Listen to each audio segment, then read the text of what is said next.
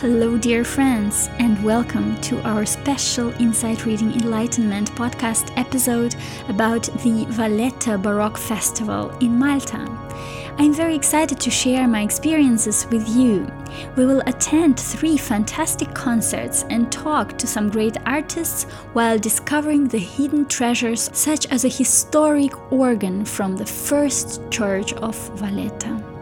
Our journey begins with the Aurum Variations, a unique musical newly composed cycle inspired by Bach's Goldberg Variations.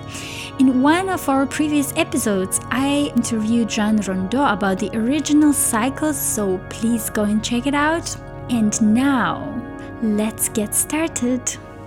Hi, guys, could you please introduce yourself for our listeners?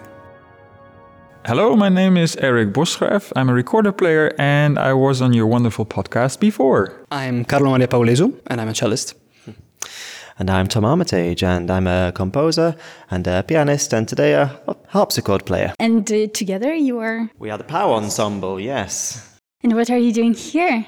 We, we've just had this fantastic concert, which was a lot of fun. We we um, just performed the Aurum Variations, which is a, a new composition by myself and, and uh, Luc Houtkamp, who is the, the founder of the Power Ensemble. And it's uh, a complete reworking of Bach's uh, Goldberg variations. So we, we, we, we took all the 30 variations and we completely rewrote them in our style, whilst also taking some inspiration from Bach's original. Eric wrote the aria, which is, which is at the beginning and at the end, and then uh, Luc wrote the odd numbered variations, and I wrote the even numbered variations. Eric, how you composed your aria and why you composed it the way that it sounded today in the concert. I, I wanted to start with a kind of toccata. Um, so we, we the, the, piece starts with an, an unison uh, toccata of all the three instruments, and then I wanted to make not variations on the harmonic uh, pattern, which is what Bach did, but on the melody. So actually, the, the, the, the melody has a different harmonization. In the next variation, we have uh, playful things going on with a slide whistle, and uh, the theme is in the cello. So it, it goes in unexpected directions, you could say. Was there some modern notation signs, like a legend? It wasn't that extreme. The way it's written, the, the music, it can be tricky if you come from the, if you're used to early music. But in the end, like working together, I think we did a really good job and they helped me a lot to get we, through it. We just gave you just gave ourselves a compliment. oh, we did a really good job. No, I mean, no, I, am I'm also happy. I'm yeah. also happy with it. Talking about looks uh, variations, I think my favorite one was one of the slow minor ones, the one that sounds really sad.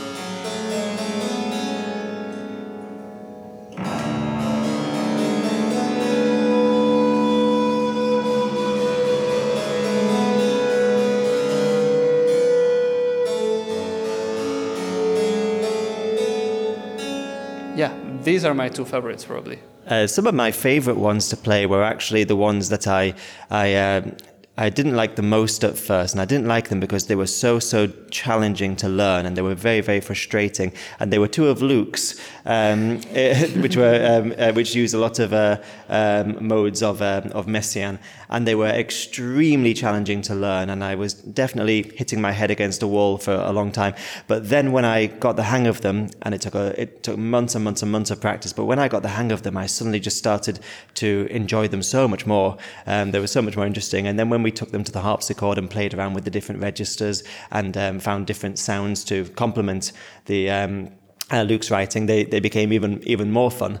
And then I was actually looking forward to playing them whenever they, they came up in our rehearsals. I was like, oh, it's this one again. This uh, this is going to be hard work, but it's going to be a lot of fun. So I think they were some of my, my favorite ones. And how is it for you to get along with the harpsichord because it's normally not the instrument you're playing on. You're right. Yes, I mean, I, I only started really um, transitioning to harpsichord uh, about two years ago. Uh, I'm still extremely active as a as a pianist. Um, but uh, I started uh, moving over to harpsichord a couple of uh, a couple of years ago, and that that was a big challenge, just with um, the keys being a slightly different different size and having to change my technique a little bit. And what I find difficult now is going back and forth between the piano and the harpsichord very very quickly. It takes me a while to adjust. So even with with um, with this piece uh, which we played today, I uh, tried as much as possible this month not to play it on the piano because right. uh, I, I, tried it once about two weeks ago and it was and, and the keys were just too heavy and I couldn't do it. Uh, I'd learned it on the piano and I got it really good on the piano and then suddenly about two weeks ago I couldn't do it anymore. So so these past t- uh, two weeks I've just been trying to find harpsichords wherever I can find them on the island and just play them as wow. much as I okay. can. and for you, Eric, what was your favorite one? I think uh, there is, is something interesting that, that you mentioned about when something is harder and you are confronted with the fact that you can't do it, there is a moment where you're going to uh, more hate yourself, but that has nothing to do with the piece, but it is coloring your um, opinion of the piece, of course. so it is true that once you get through that, um, then it's better. I mean, one of the, the our little duo with your uh, final chord at the end, it's probably the most challenging, but it is also very nice to to play it and and yeah try to it's a challenge. Try to play it better every time. Yeah. What do you think generally about rewriting or composing upon a theme upon a subject of such as goldberg variation? What do you think in general about that idea? I think it's a lovely idea, but maybe I will give the microphone to Luc Houtkamp, who just entered the room and might be able to, to say something from his perspective. Absolutely. Well, I think you always need a theme for when you write music, and that can be a, a, a, musical, but it can also be a cultural or even a political uh, mm-hmm. theme or text. This one, we the subject is the Goldberg variations. And my own pieces, uh, I think I try to take the essentials of every movement and use them in the piece, but in, in a different way than Bach would do. And there were no special uh, newest techniques in the piece. Was it on purpose that you tried to avoid that? Of course, it, uh, uh, I, I, think you need a language for for every piece, for every, and so that's also why my work is very uh, uh, diverse. Be, because I, I stopped being sort of uh, to having a style. I I think I ha- hate to have a style, but nevertheless, I probably have a style, but but not choosing for uh, for the media. It can be total improvisation. It can be noisy. It can have some uh, some rock influences or pop influences. It can be have some humor usually. that's a, that's a sort of continual thing that there's always some humor in it. I think. I feel like I'm I'm an artistic libertarian. I think I I, I never wanted wanted to fit, fit into the boxes. And for new music, there was the uh, people had the idea. Okay, we are now making new music, and then it after after 40, 50 years, it all became sort of cliches. So I decided, okay, let's not do that. My idea of contemporary music is that you you have this whole uh, palette of possibilities, and so you you just use it uh, when you need it. Yeah, and what do you think about this idea of um, reappropriation, the concept? Um, I think the, the the first thing I had to to overcome was um, trying not to be so intimidated by Bach, uh, as if he was in the room with me watching over me and saying, You are ruining my work. um, but that was quite quick and quite easy to overcome when I actually started work on it. And uh, as well, knowing that I was writing this with Luc, um, and we never heard each other's variations until we finished, which I think is the um, the result of the, the, the diversity of the the different variations that uh, were heard today. Um, but knowing that I was going to be writing with Luc, and I've played Luc's music many, many times. We've worked together many times, and um, and uh, and I'm very fond of his music, and, and knowing the humour that he would bring to it, and and I very much love playing his pieces with humour as well. So I thought uh, um, it that was probably somewhere we would meet in the middle. So I feel as though both our variations had a good degree of humour in them um, somewhere somewhere along the way. Um, but yeah, similar to to Eric and uh, to and to, to Luc, it was uh, a case of looking at the original variations, and um, in, in, our case, we we took the the melodies as our sort of uh, starting point instead of the harmonies, which uh, were which is what uh, Bach started with. So we took the melodies and we had a lot of fun with them, really, and and uh, as Luc also said, not not fit into a box as well was uh, was one of the most enjoyable parts of it. Every variation was a new challenge, so we'd, uh, you know, I would sit down and and think, what can I do with this? And it doesn't necessarily have to be the same as the last one. It can be a completely different style uh, or a completely different approach. So that then made the piece really enjoyable to write, and that made it less intimidating as well to write and to play. And uh, no, no, no, it's still intimidating now. To the very last second of that concert, I was, I had terror in my fingers. You looked quite chilled. You're very kind. well, one thing that I like to add, as the only person that didn't compose anything here, the thing that I really appreciated is that I didn't feel like uh, I was obliged to do stuff.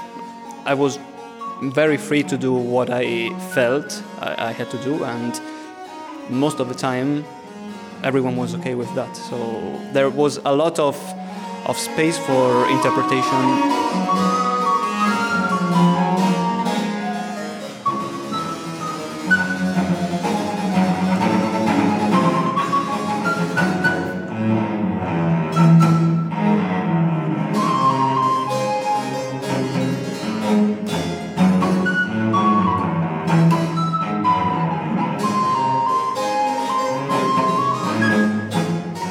Even call it reappropriation. I would call it the continuation of a tradition of being a composer and performer in one.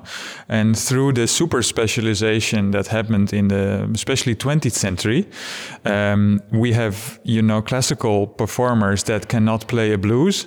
I mean, I was there myself, and, and I felt incredibly stupid.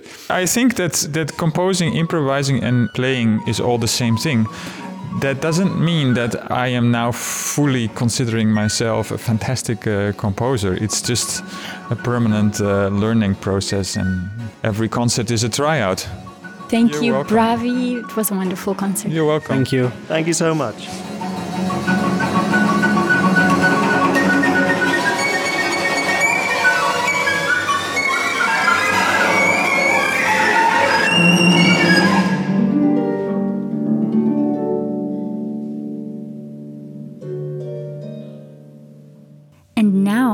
Love to invite you to the next concert, and that will be Vivaldi, Four Seasons for Harp.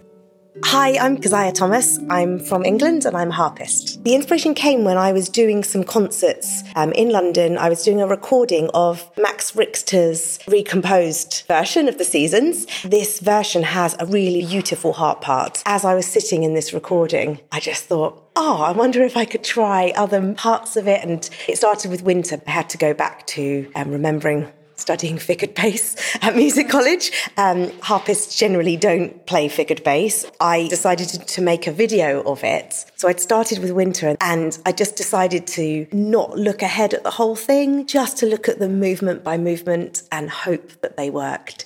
And when I started the project, I thought that there might be some movements that I would have to leave out. You know, some of the violin solo lines wouldn't work on the harp, but I didn't actually have to change very much in the end from the violin solo line. There are things that have changed, but basically it's all there.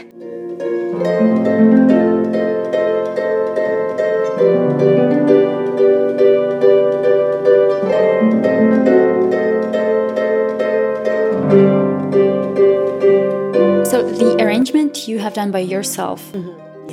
Could you tell about the process? How mm. was it happening? Um, so it's, it was very much me sitting at the harp and playing. Initially, I didn't write it down, I just worked from the score. Um, so everything in the arrangement is kind of from my own playing point of view. Later on, I realised that it would be really lovely to to publish the arrangement because um, there hasn't been arrangement of the piece for solo harp four. I knew that people would really enjoy playing it. So I did then go back and write it down and then recorded it as well. This happened over a few years and the pandemic was in the middle. So I had quite a lot of time to come back to it. As you were explaining in the concert about the special techniques you were using, and could you tell a little bit more about those techniques? Yes, so I use lots of uh, the technique called bisbigliandi, which means whispering and it's like a little uh, very fast trill which happens between the hands and which is so effective for birdsong for the teeth chattering in winter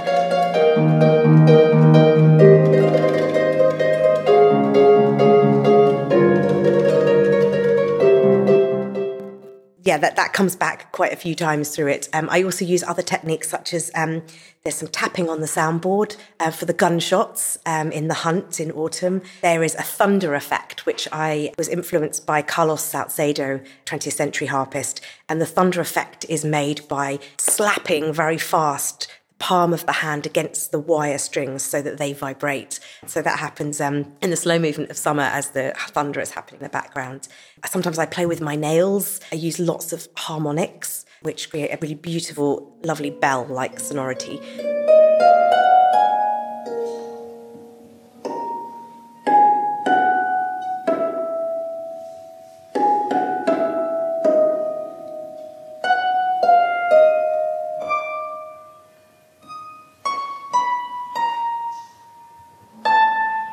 Um, have you played on period instruments of the time, or maybe on a Renaissance harp? Have you explored this corner? That's a very good question. No, I have not. I teach uh, in London at the Guildhall School, and um, we do have a Baroque triple harp. And yes, I have tried it, but I found it incredibly difficult. And I would absolutely love to explore it in more detail. Everything is coming from a modern harp perspective in this arrangement. It was a great evening. It was a great concert. Thank you.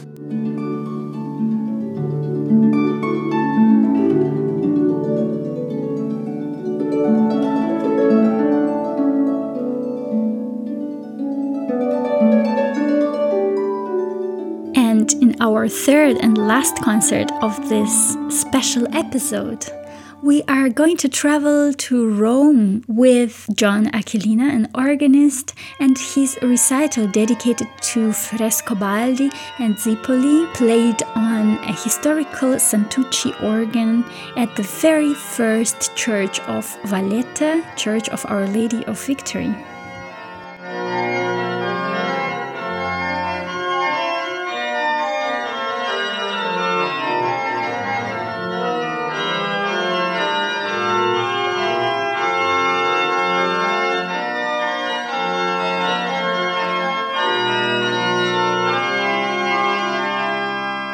I'm uh, John Aquilina.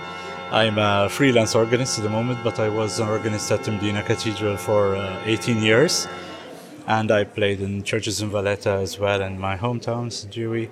I uh, pursue some international concerts as well. I've been lucky to play in uh, the Italian Organ Festival, in the Linz-Bruckner uh, Organ Nacht, uh, and so on and uh, I gave the first improvisation concert in Malta. So I, I have a compact disc recording the Maltese historical instruments on the major platforms, recorded in 2011. And it is my pleasure to perform on our historical heritage in our most beautiful churches and chapels as well.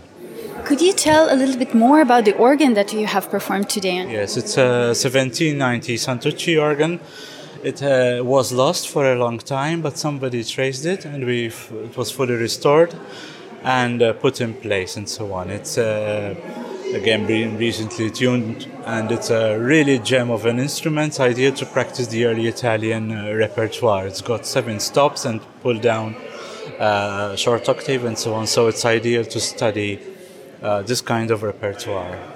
Yes, because the organ was built in the 1790s, yes. right? And do you know something about the maker? Uh, Italian, uh, Santucci, very famous organ builder uh, there. Yes, we have we have quite a treasure trove of these. Um, uh, we have an old organ in St. John's Cathedral of uh, 1575, Raffaele Lavalle from Sicily. So you can really play um, Renaissance music in it on a very light pressured organ. You can hear the different uh, sounds coming out when you press the notes and so on. And also throughout the country, there are many Baroque instruments of this Italian school. We have taken a lot of the Italian uh, heritage here. And also, when I'm thinking about uh, 1790, the organ it also reminds of an early Baroque Renaissance, maybe Yes, organs. that's How did you feel with that? That's right, because the musical developments in Italy were centered around uh, uh, opera, harmony, the, the musical forms, uh, moving from the early Ricercare canzona to the sonata and the toccatas and, and, and the concerto.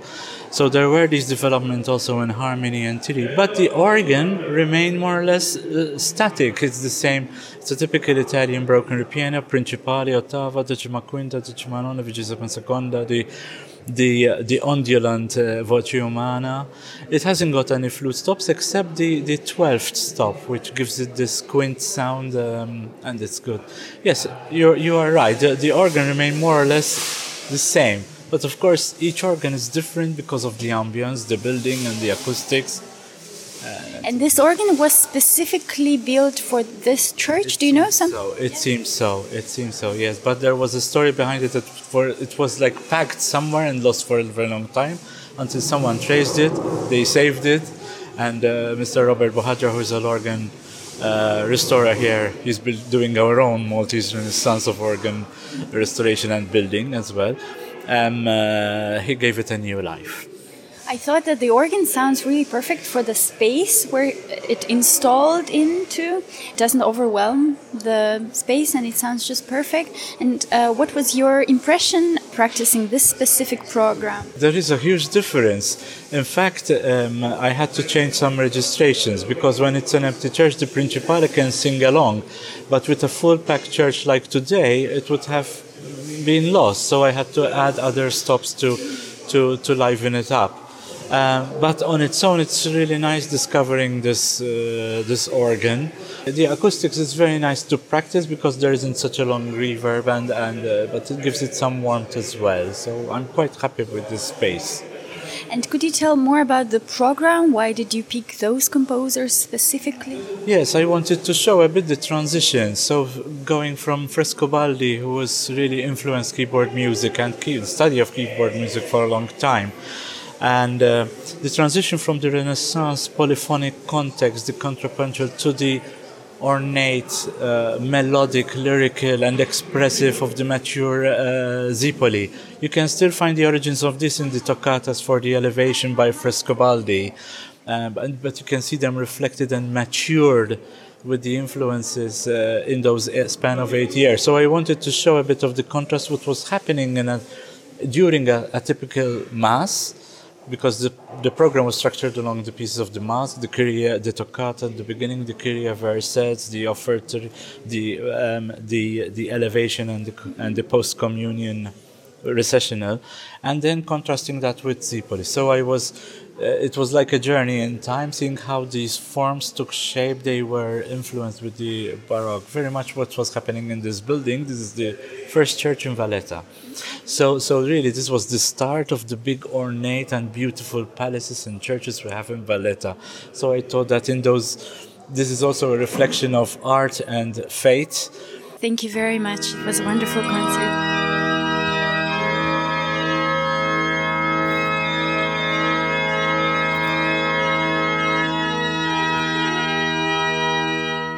If you would love to see some of the beautiful views of Valletta, some of its churches and incredible architecture, please follow our Instagram, Insight Reading Enlightenment, where you will find my little vlog from the wonderful tree. Thanks to the Valletta Baroque Festival for the invitation. And if you would like to check out my special season recorded for REMA about early music today, follow the link in the description. My name is Darina Ablogina. See you soon. Bye.